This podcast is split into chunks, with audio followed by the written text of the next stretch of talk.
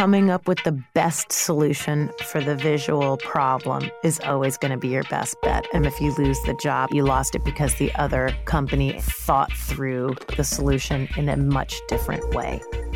Hi, I'm Joel Pilger, and you're listening to episode 62 of the Rev Thinking Podcast.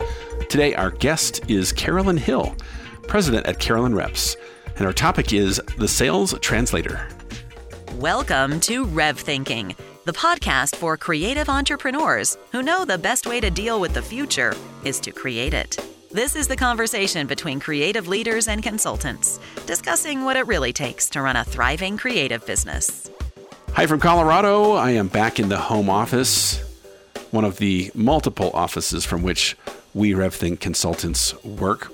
Um, hard to believe I was gone for almost a month, but it's good to be back and good to be back with you here on the Rev Thinking podcast. Very much looking forward to today's episode with Carolyn Hill. Carolyn is the president at Carolyn Reps in New York City, and if you're like a lot of owners, you probably think, man, I would love to have a great sales rep because every owner thinks he or she has a sales problem. So, what about you? Do you think you have a sales problem when it comes to getting your production company, your studio, your agency out there in the world? You think, man, if somebody could just do sales for me, that would be amazing. That would be the dream. Well, let's just say you are not alone because every owner thinks they have a sales problem, and you probably have said to yourself on occasion, or to your partners, you know, we need a rep. We need a salesperson. And maybe that's true, but maybe not. So stay tuned and listen to what Carolyn has to say. It's going to be awesome. Uh, let me first mention we have two sponsors this week on the podcast. Very cool. Yes, our first sponsors who are backing what we are doing here on the Rev Thinking podcast. So, for the first time, I'm proud to say we want to welcome the Alliance of Content and Design Companies that is ACDC. This is the organization that is being formed. It's helping member studios and production companies thrive by forming common industry standards, sharing legal resources, and building a supportive community. You can learn about ACDC by going to theacdc.com. We're big, proud fans of ACDC and what that organization is becoming. Also, another sponsor, Buttons. Now, this is a network of digital innovators dedicated to inventing new ways to deliver sound as well as post finishing that pushes the envelope of technology. Buttons is at 45th Street in Manhattan. Rich and his team at Buttons were kind enough to help us produce today's episode. Okay, a few announcements before we get into our conversation with Carolyn. First of all, Cohort, the quarterly cohorts of creative entrepreneurs. Our next gathering dinner will be February 21st in Los Angeles with our featured guest, Lucas Aragon at ABC Television. The topic is going to be The World Needs Your Creative Leadership. Lucas is awesome. You're going to love him. And March 7th is New York with guess what? Carolyn Hill from Carolyn Reps. And we're going to talk about why you don't need a rep. Go to revthink.com slash events for more info on those events. Also, Jumpstart, my accelerator. Very cool that a bunch of studios jumped in this week from New York, from Austin, Detroit, and even from as far away as Sydney, Singapore, and London. And if you know me, this gets me going. It's going to be a small group of owners of up and coming studios pushing their studios to the next level in just eight weeks. And I am going to be their co-conspirator on this journey. It's going to be awesome. Go to revthink.com slash jumpstart if you're curious. Also, Confab, this is the weekly forum with RevThink. We just launched this a couple weeks ago. It's exclusively for alumni of the Jumpstart Accelerator, and it's going great. If you're an alumni and you want to get involved, go to revthink.com slash confab, C-O-N-F-A-B. Last week, we got into the nitty gritty of the splits. We had Tim Thompson, Jason Fletcher, both consultants from RevThink, talking all about how do we organize our finances in a creative company so that we can have bulletproof profits it was cool. And we walked through all the spreadsheets and all the numbers and the nitty gritty stuff that even makes my head spin. So thank you, Tim and Jason. Digital Design Days, Business Edition. This is a conference coming up in whoop, six days from now. And I'm speaking there in Geneva, Switzerland. Now, this is a three day event uniting the world's best creative and business minds to grow business through digital design thinking. That sounds like fun. So it's keynotes and workshops, digital installations, networking, and of course, parties. One of my favorite things. The dates are February 11 through 13 in Geneva. I'll be there. Don't miss it. If you're in Europe, you got to come. The info web address, go to ddd.ge, as in triple D.geneva. Okay, let's get to today's podcast. Who is Carolyn Hill? Well, look, Carolyn is president at Carolyn Reps. Okay, so what that means is Carolyn and her team are the experts at solving tough problems to win top projects for production companies and studios. Simple enough. So since 01, 2001, her clients have been awarded well over 100 million in projects. Yes, I think I just literally said 100 million dollars in projects including campaigns for United Airlines and the Olympics, Dunkin' Donuts, Abilify, She's famous for the Nasonex B campaign. Uh, Spiriva, did I pronounce that right? The Rosie the Elephant campaign. Carrabba's, uh, many more, many more. So Carolyn has represented such notable production companies and studios as Bark Bark. Hey, Brian was on the show just the previous episode. Blind, my friend Chris Do out there in Los Angeles, he's been on the show. Curious Pictures, Derby Content, Noble Animation, Pogo Pictures, the Production Service Network, PSN, Seville Productions, and Sound Lounge. I could go on. Now, let me just say this. If you love what Carolyn has to say about sales, please listen all the way through the end of this podcast because towards the end, Carolyn and I started brainstorming about this idea of hey, what if we put together some sort of an event where we could help a small group of owners and their sales teams master all these concepts? And, anyways, it might, if it's something you're interested in, if you would like to join Carolyn and me and some other experts for like a one day event, we would love to hear from you. So you can join in and get all of her sales mojo. All right, that's the intro. Sorry for all of the details. There's just a lot going on.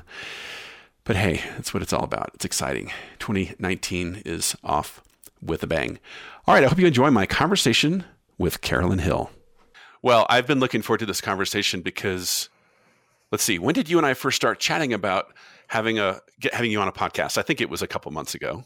Yeah, I talked to Tim originally at Promax, and that was last year. I'm pretty okay. sure, or was it two years ago? No, it was last year. Yeah, don't say two years ago because then no, I'm going to I'm going to freak out. Don't freak out. well, Carolyn, it's great to chat with you because I think of you as somebody that well, I okay. So full disclosure, I think I even remember pursuing you as a rep back when I ran my studio and production company, which is now I guess four years uh, since it's was acquired. Yeah.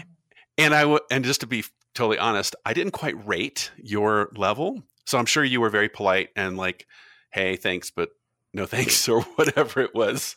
I hope but, I was um, nice. um, no, I'm sure you were. But I can remember as a as an owner, I was always sort of in the habit of reaching out to the really killer reps because I thought, God, I just want to know these people. I don't know that I'm ready to be represented at that level, but I thought it would always be good to get to know you. But now that I've gotten acquainted with you over these past whatever nine months, it's been so fun to oh, understand oh, your world better. So let me let's let's introduce everyone else, sure, that might be listening to that world. And I'll just start by asking this What the heck does a rep do really? I think it's an excellent question because what it used to do and what it does now are like two totally different things. Mm. In the olden days, reps were basically what we called reel carriers because the way that information was disseminated was not online. Okay, so it had to be, it was a static piece of equipment that had to be hand carried a lot of times over to the people who needed to see the reel or the work. I'm not old enough to be doing 16 millimeter, but I do remember three quarter inch tapes. Yeah. So right when the you. internet first came up, producers would say to me, "Oh, it's going to just, you know, it's going to eliminate your job." But it's actually done the exact opposite.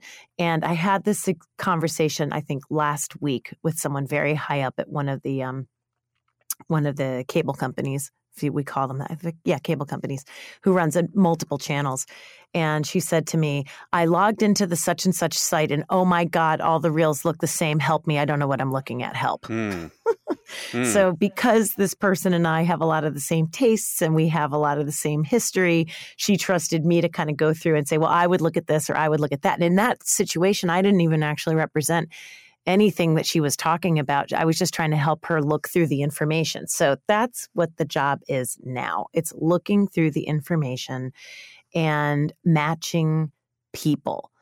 And when I mean matching people, I mean taking a kinds of temperaments and aesthetics that artists have and matching them with the right clients. So I'm trying to interpret I'm like interpreter.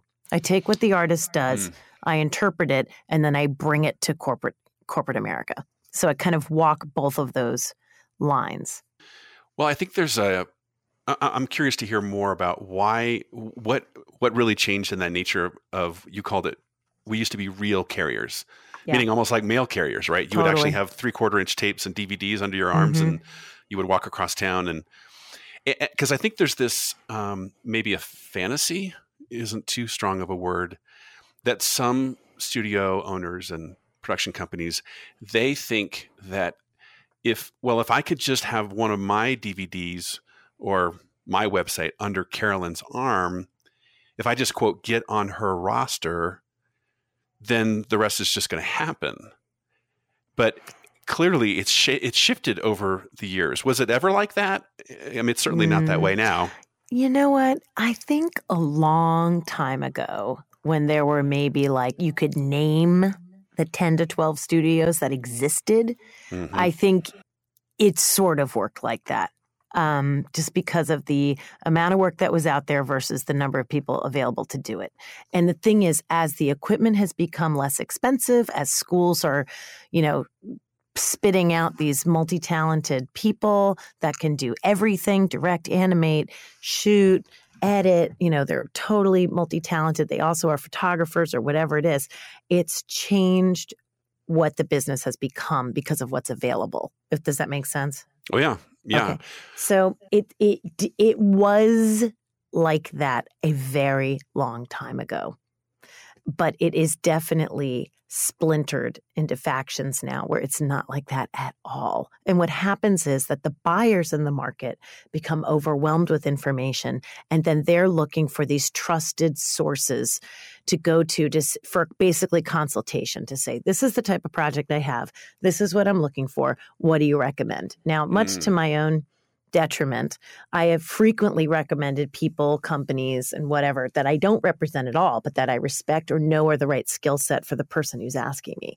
But what happens is that because I have such a long history of doing that, like 20 plus years, people, the clients who do come to me and ask me what to do about their projects, they pretty much show me almost everything they do because I, they know I'm not going to give them a biased opinion. And in a lot of times, I, the person I'm talking to, I've done hundreds of thousands, if not millions of dollars worth of work with. And that also changes things drastically because it changes the way the conversation goes because they'll tell me if I, they like what I've sent or if they react to what I'm sending. So this goes back to what you and I talked about also about lead lists and whatnot. Like, for example, mm-hmm. there's a producer I know really, really well, and she asked me for these specific live action reels, and I sent her five from my roster. I said, okay, what do you think of these? And she was super kind, and she watched everything carefully, and she wrote me right back and said, I don't like this aspect of the reels. What do you have that's more in line with this sort of storytelling? And I said, you know what? I didn't send you this one thing because I didn't think it was right for your job, but why don't you look at this reel? And of course, she looked right at it and was like, this is perfect. I like this. And I was like, oh, okay, there you go. Because the thing is, you're trying to interpret a visual medium using words, which is very difficult. And when you try to do that, and then you're even putting it through the filter of email, I mean, mm-hmm. oh my mm-hmm. God, forget it. well, here's I like I love what you're saying because I, I would love for you to unpack something. Sure. Because you're reminding me, I had a conversation months ago with Blair Enns, who's the he's the win without pitching uh, mm-hmm. CEO.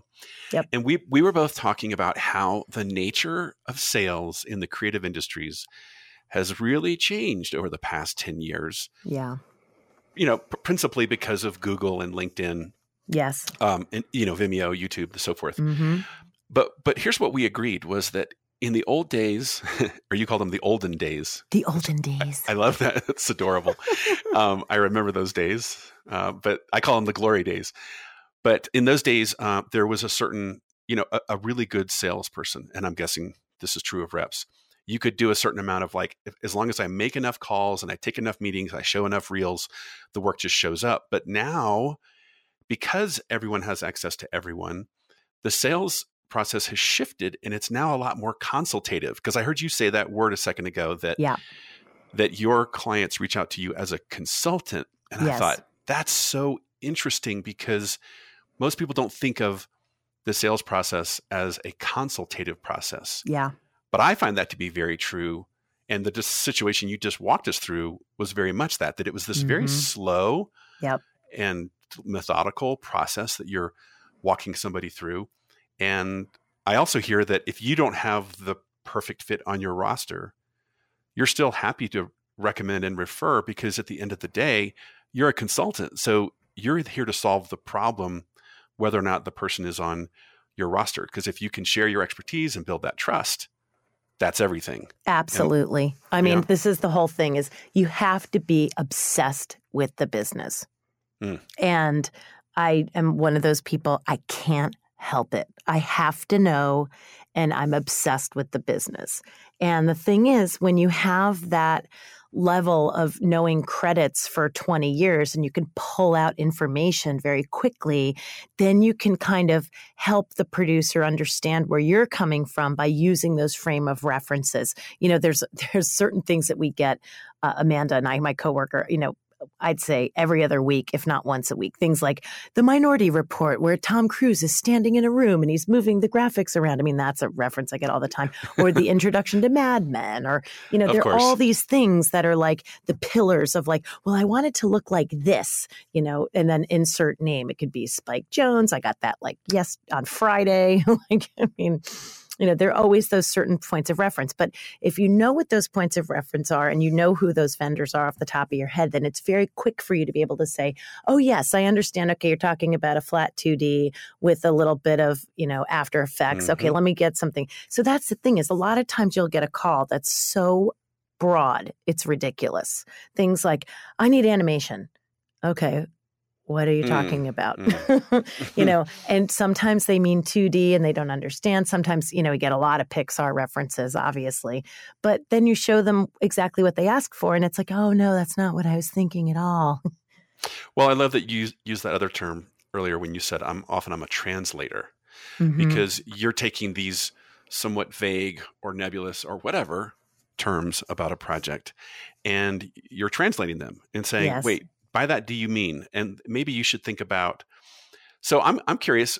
I think there's also this misunderstanding when we talk about you being a translator that maybe a lot of studios and production companies think that the decision of an award for a job of course it comes down to who has cool creative or has the aesthetic that the client is looking for i would actually love to hear you describe how that is perhaps one aspect that's very important. Yeah. But but there's all these other dimensions. There are. Of why a deal comes together that yeah. has perhaps little to do with the creative or the the um, aesthetic. Sometimes, yes. Yeah, Sometimes what, are, what are those other dimensions? Well, right now it's um, people preserving their job. So you could have um, amazing treatment from a brand new director who's maybe been, you know, or animator who's been maybe working one to two years, and there's just no way you're going to get the job over said very established award winning you know animation company production company. Right. there's just no way. So trust and is a big variable. Yes. They want to be able to go to the layers above them and say but i hired so and so who won you know two emmys and has done blah blah blah. And if if you don't have that reference of fill in the blank, you know, then you got nowhere to go. So mm-hmm. sometimes I can see what's happening with the with the agency or the client just based on who's involved with the bid, which is why we usually ask who's involved with the bid. Because mm-hmm. if you're coming in and you're up against some of the really big studios, and like for example, if you're going to be doing stop motion and you're up against Aardman, I'm going to tell you right now that's a hard slog. Mm-hmm. Of course, because that and, the, and they're not just awarding or considering someone like an Aardman simply because their work is great. That's sort of table stakes, right? There's a lot more that goes into that name and why they might hire them. Absolutely. So yeah. anytime you've got, you know, Oscar caliber work, it's going to be a hard slog. It doesn't mean it can't be done, but mm-hmm. It it makes it more difficult because there are all these other things like PR and awards and did people know the name of your company? Have they heard the name of your company? Have you worked on brands they've heard of?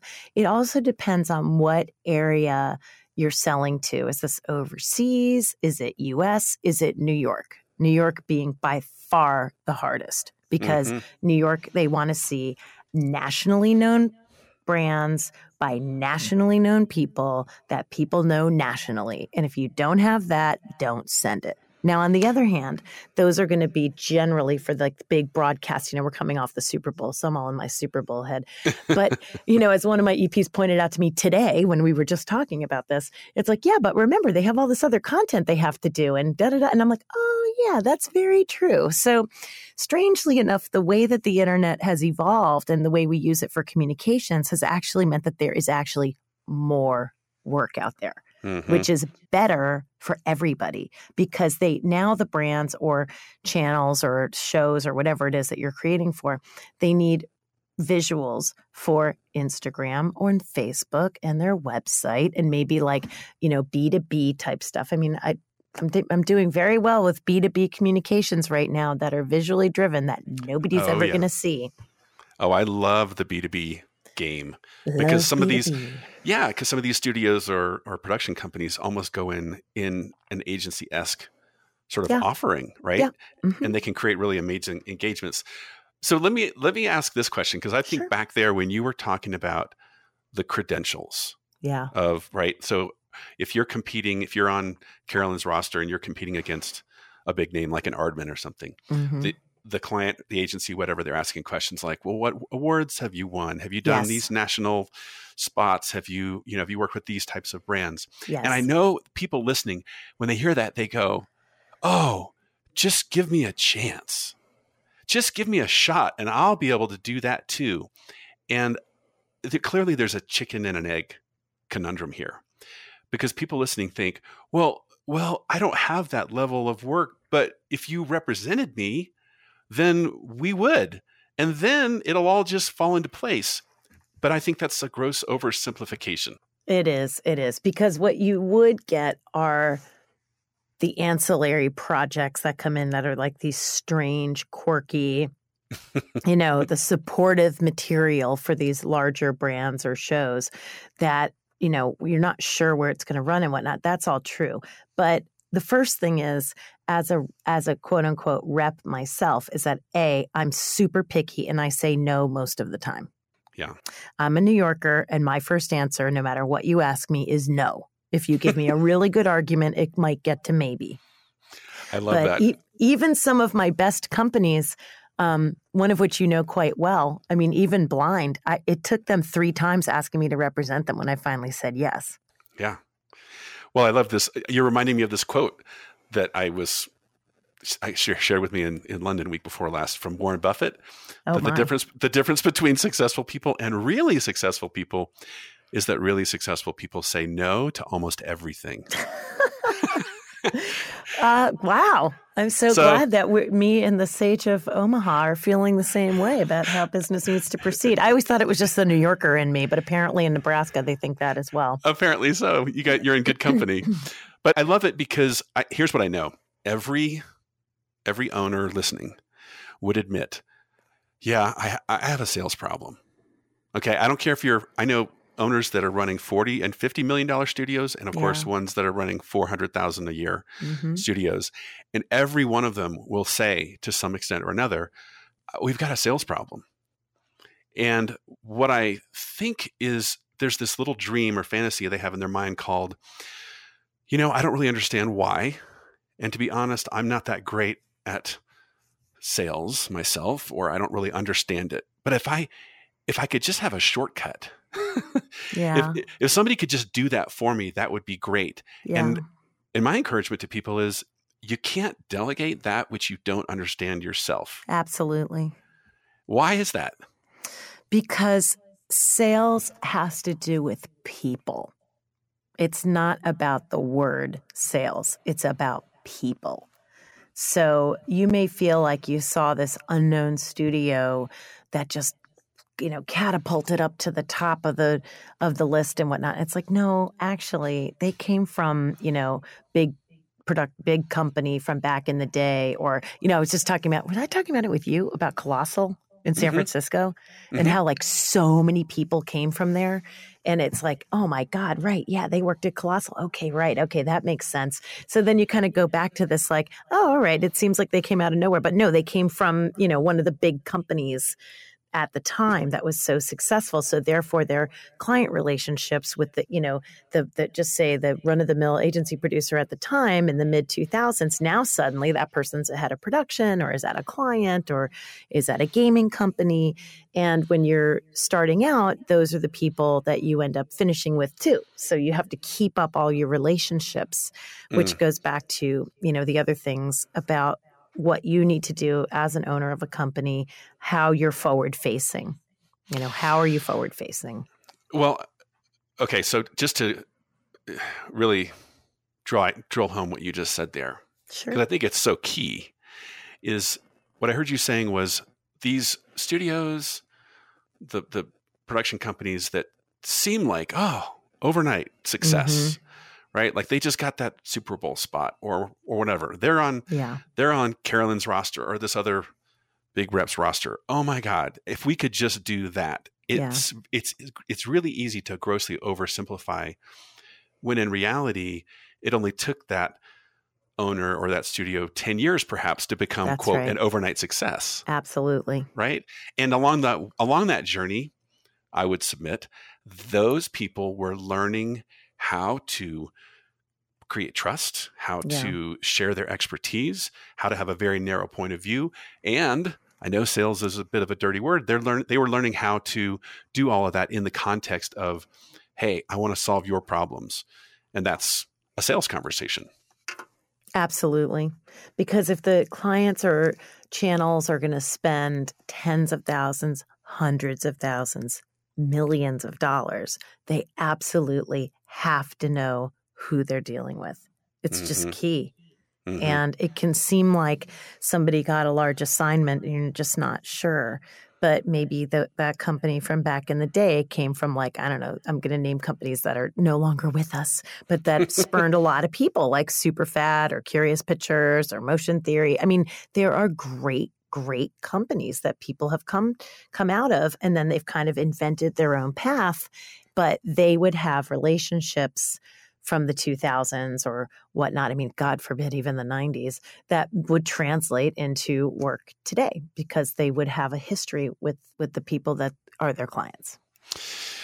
So you, I heard you say, I say no most of the time, Yep, just a like lot. just like Mr. Buffett. Mhm. And just to be clear, I'll put you on the spot here a little bit Sure. because I know some people listening are like, "Oh, I want to, I want to meet more people like Carolyn." Uh-huh. You don't just say no to clients and the th- things that are not a fit. You say no to a lot of people that reach out to you and say, "Hey, please, uh, you know, can I be on your roster? Can I, can you take me on? Can you help me? I need sales, what have you." I know that's got to be disheartening because you must say no all the time to these people that you're like, I wish I could help them. does that does that become disheartening at times? Yeah, it does. It's almost every day. I mean, yeah. It also depends on how they approach me. It helps a lot if they use a name or say so and so wanted me to meet you. That's a totally different thing because I'd at Mhm. least you know meet with them to say okay what are you trying to do and then kind of take it from there but a cold email is definitely not the way to approach me. Now, on the other hand, if you're cold emailing me right after you just won, you know, three Cannes Gold Lions, sure, I'm probably going to take a look at your work and want to have a conversation. Well, in a way, that's not truly cold anymore. This is the how do you make a, a cold email at least a little bit warm, right? Through a, a mutual friend or yeah. some sort of a some something. Because uh, you know, you, I've seen a few of the cold emails that you get. You've oh, been kind, kind, enough to share a few with me. yeah. And, but all in the spirit of helping people because you send these people to me and you say, Joel, you really need to help these guys. Like, look how yeah and I mean, to be to be honest, like how bad of a fail this is. They're reaching out cold. Yeah. They don't understand how to position themselves. Mm-hmm. They they they clearly don't understand if they like if this is how they reach out to clients when they're trying to do sales. Like God help them. Yeah, it's a little scary, and that's when you find out that the client side slash agency side, a lot of them like don't even read their emails. They have other email accounts because they get so much spam, and the ones that they mm-hmm. do have, you learn a lot by being close with those people. And it sometimes, I mean, a cold email could work. I'd say one out of 10,000. Mm-hmm. But generally speaking, unless you're sending really relevant work to exactly what they're doing, which is what I try to do, um, it's not really your best bet. Mm-hmm. All right. So let's maybe, maybe let's, let's unpack that. I mean, that's sort of the, the sad story. It is. Let's, let's, let's maybe uh, turn a little bit of an encouragement uh, corner sure. here. yeah. and that is, I know that you have, like, you have obviously an expertise and an understanding and a process. Yeah. And I'm just wondering if maybe we could help anyone listening and give them a sense, just at least on from a high level, like what are some of the best practices? If I was gonna, you know, if I just sent you a, say I run a studio and I just sent you a cold email and it was it's atrocious, and you were going to spend a few hours or a day with me and sort of coach me through okay joel you here's here's what you need to know yep. Are there are, are there like the three or four bullet points or something that we might be able to share with people? Yes absolutely. The first one is what does your website look like? What's on your website do you have professional photos on your website, like of yourself or your business partners or the mm. directors mm. or the creative directors? Mm. Um, your outward facing, how professional it looks is really, really, really important. Um, I also once had a client say to me, I was in a rush and it was really late at night and I needed to look for graphics reels. And let me tell you right now, Carolyn, can you please make sure anybody you represent like that has their montage playing on the landing page or a way for me to click on it immediately when I need to quickly kind of see what the studio is about. Nice. That was very good feedback from a client. Um, then I would just say PR so that people know the name of your company. Uh, maybe buy some, do some online advertising. You know, you're we're in a marketing world. You want to mm-hmm. participate in marketing. I would also say um, belonging to the organizations we brought up. We were talking earlier about Promax um, or AICP or CAN or the one the one sh- the one club has really good events, Art Directors Club. Mm-hmm. Going yeah. to events, being part of the business, trying to get yourself on those judging panels. Um, you know, trying to be on a board, anything like that, where you're participating in the business, so that you're not coming to someone cold because at least they've heard the name of your company. Yeah, uh, and then I would go to what I would call, yeah, the content. So, content meaning did you win any awards? Are you doing, okay, let's say you're not doing any award winning work. You're doing mainly pharmaceutical or B2B. Well, what can you do to help yourself? Do personal work. Mm. And when you mm. do personal work, that and that then perhaps you could become a Vimeo pick of the day. Now, if someone cold emails me and it's an animator I've never heard of, and they're at least sending me a Vimeo pick of the day, there's about a 75 to 80% chance I'm going to click on the link to watch it. so, getting people to watch the work and engage with your work and what you're doing is a really big part of the job. Man, I love this stuff. I love this stuff. Okay, so what about the, the when when you start getting into some of these later stages? Because I think I just wrote down five points, which is sure. really cool. When let's say when someone transitions into the okay, I made I made i am now successfully moving people from unaware to aware, mm-hmm. which we, we would call good marketing. Yep. And and hopefully that's even stirring up some interest. When yeah. they start to talk with somebody who has intent, meaning mm-hmm. there's actually a project, yep. we, we do have a need. Mm-hmm. this is often where especially the owners they can't get out of their own way Yeah. often Yeah. because they're you know they're they're addicted to cash or you know they're Oh, they're, they're, des- they're desperate right or they're like oh my god I've always wanted to work for this brand and and they they make some common mistakes what what do you think are some of the best practices once that conversation gets underway It's what are the materials you're presenting to the potential clients. And this is where how professional your organization is coming off is really, really, really important. Um, and what I mean by that is do you have a PDF that's like, you know, this is who the company is. Here are some photos. Here are some stills, you know, some screenshots taken out of some Mhm. of the work that we've done that, that you might recognize. Maybe it's a show open, maybe it's a commercial, maybe it's B2B, maybe it's a character you invented. I don't know, whatever it is. So, is there some sort of a deck about your company that people can reference? Um, and that's so you have the website as one, and then some sort of a deck about the company because your history, who you are, your bio, where you came from, anything that could make someone feel like they've got a connection to you is really important. Mm. And that could be as simple as, you know, you were born in Manhattan and maybe the client was too, or maybe you went to RISD and the client's kid goes there. Like you just don't know. So you're trying to throw out pertinent information so that there's some sort of personal connection that can come through the information that you're providing them. meaning be a human being Exactly. Because it's all about one on one contact, right? Now, when I think of myself, if, if I'm a buyer and I've, I'm receiving all of that goodness that you just described, is it safe to assu- assume that you, as the seller, meaning the, the, this owner that we're uh, pretending out there, shouldn't like it's not going to be about price at this point No. Bec- because this is such a this still blows me away how many especially firms internationally are they're behind in the sense that they think well we're quote just as good as fill in the blank hmm right we're just as good as blind or something Yeah. but we're, but we're cheaper and i always Mhm. tell them please do not say that anywhere because that's not that's not part of the modern sales conversation No. because really the clients are almost picking you before that even comes up. Like we'll get to that. yeah. Is that true Definitely. in your experience? Yeah. Definitely true. And the thing is, the race to the bottom is not something you want to be involved in. Mm-mm.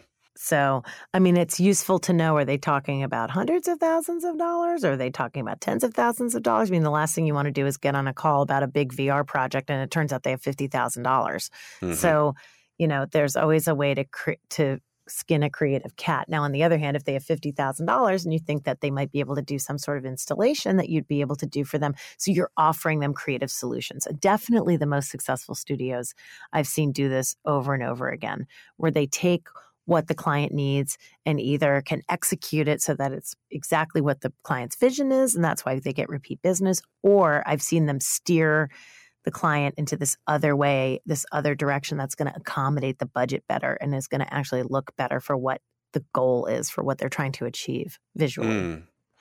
Yeah, I was just tweeting today a line that you might appreciate that that that echoes that sentiment. Um, and it was one of my it was one of my accelerator graduates who was in this private group, um, and he was talking about we're learning that it's better to focus on the problem, not the project. Uh huh. And I thought, ooh, that, that's such a concise way of putting it, where like forget about the project for while you're in this sales conversation. What's the problem? And that's what I heard you saying Yeah. is sometimes you're coming back and saying, Hey, I know you asked for whatever, a 30 second spot. But what about a solution like this Yeah. that actually solves your problem better? Oh, and it's going to hit your budget, blah, blah, blah. And I'm thinking you as a consultant, you must do a lot of that. Absolutely. I'll, I'll tell you one of the ones that always made me laugh was that when back in the day when I represented Rhythm and Hues and we got contacted to do this project and they wanted to make this CGI character. And we submitted a budget and did a great treatment and everything. And we lost the job because the other company we were bidding against proposed doing an in camera solution of a puppet. Mm. What? And it was nothing that we ever would have thought of because Rhythm and Hues is a big CGI company that comes up with 3D big characters or, you know, Yeah. photoreal animals at the time. So when I found out what the solution was to the company that got it, I was like, oh my God, wow, okay. Well, they, they were able to steer, take that conversation in a completely different direction. And that's why they got the job. So there you go. So, uh, so in retrospect, uh, when you think back on that, what what would you do differently the next time? Like just be a little more consultative and think outside the box.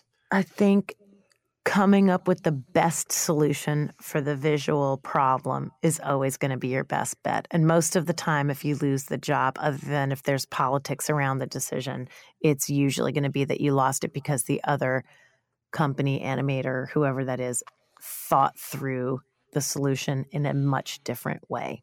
Mm. Yeah, and that that obviously for that person who wins, that's a competitive advantage that's really hard to overcome. Definitely. Yeah. Mm. A little So- ingenuity goes a long way, Yeah, so in other words, you want to be that guy that ideally. yeah, that innovated and said, "Hey, I think the deeper problem is this, Yes. and this Mhm. solution might, yeah, Yep. that's really interesting." Yep.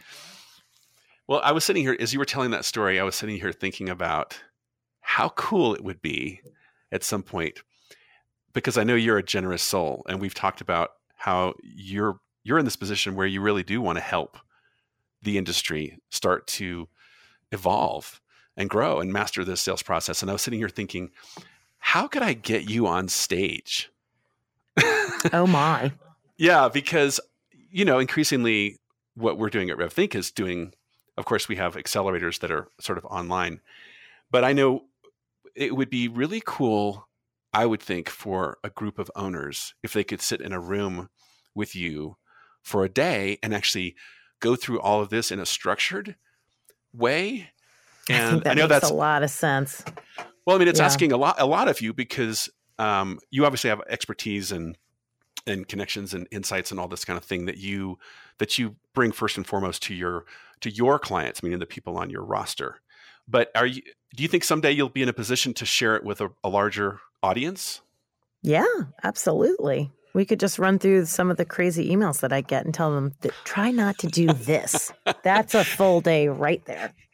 But I was going to say we, we that could be like a whole um, right, like a whole Q and A of of just like okay, let's let's show you what not to do, and then you can ask us, well, how would you have done it, Carolyn? Yes, I think that would be. I would love to give some feedback to definitely some of the people who've reached out to me regarding either A, email protocol, B, website issues, see any sort of um, PR, not PR work. Reel construction is another one. I Mhm. do a lot of like, please either let me make the reel or let me tell you what, please not to put on the reel, you know, the quality of what's on the reel, meaning like the resolution, that sort of stuff. There are things people are not thinking through, even if there happens to be a slate on the beginning of the spot. I mean, uh, there's some things that you see where you're just like, oh my God, why would you send that? Ah, what, what are you thinking? yes. So, so I just was thinking too. You know, what would be fun is I would love to actually t- uh, join you on that stage and preach some of this gospel that I've been preaching about. Here's how to position your firm. You know, so that you're leading with trust and expertise, not with services and commodities, all this Right. stuff. But you and I definitely have, you know, like we have a, a good vibe going on, on a lot of these topics. It would be fun to to get into all this stuff. I think we have a lot in common about Mm. what we've seen and what we've been exposed to and what we can feel, what we feel could actually work for someone. Yeah. Well, and I think also uh, you have a broad perspective on the industry, not not so much just from the years, but from working with a lot of firms and a lot of clients, and that's a valuable perspective, and that's very much a part of what I'm hoping to bring to the industry as well. Is yes, I've worked with I don't know hundred or whatever studios and firms, and I'm seeing the patterns, and I think you're Yeah. also seeing the patterns. So when you and I get together, it's kind of like, ooh, you see that too? Yeah, I see that For you sure. know? so now how do we how do we get it out there and, and in a way that helps everyone One on one, or at least talking to the group think is good. mm-hmm. Well maybe we should do this we should invite anyone that's listening that's saying ooh i would i would be down for that um, let's just put that thought starter out there and say if if you're listening and you're saying hey i would love to take part in whatever might come out of that conversation. I would love to sit and you know spend a day under Carolyn's tutelage or something like that to to get in touch with us because maybe we can figure out a way to start giving some of this knowledge and expertise away in a small group format or something that would that would help people. We totally should because helping people present themselves in the best possible way, the most professional way, is how they are going to land more work. Mm-hmm. Definitely. Mm-hmm. Well, I think we're we're almost forty minutes into this chat. It went by really quickly. Yeah, I know. it was a lot of fun. Oh, thank you. Well, it's well, always, thanks for me, asking. No, you got it. Thanks for being so generous to share your your expertise. Yeah, my pleasure. With, with us, and uh, thanks also to Rich and his team at yes, thank at, you, Rich. Buttons for graciously hosting the uh, the conversation on the technical side. He was quite the miracle worker at the yes, last agreed. well, Carolyn, I will. I'm sure I'll see you again in New York really soon, if not somewhere yeah, else. to be continued on, on, one of the coasts, and then we'll just keep people posted uh, if we can if we can pull this some sort of seminar or accelerator or something together. God, yeah, let's pick so... a date. Let's do it. I would love that's... to talk sales with people who are engaged and ready to work. Yeah, well, that's awesome. Thank you. Thank you. Okay, Carolyn. Bye for now. Yep. See you soon. You've been listening to the Rev Thinking Podcast. For more information on upcoming accelerators, events, or to learn how RevThink advises creative entrepreneurs like you, connect with us at revthink.com.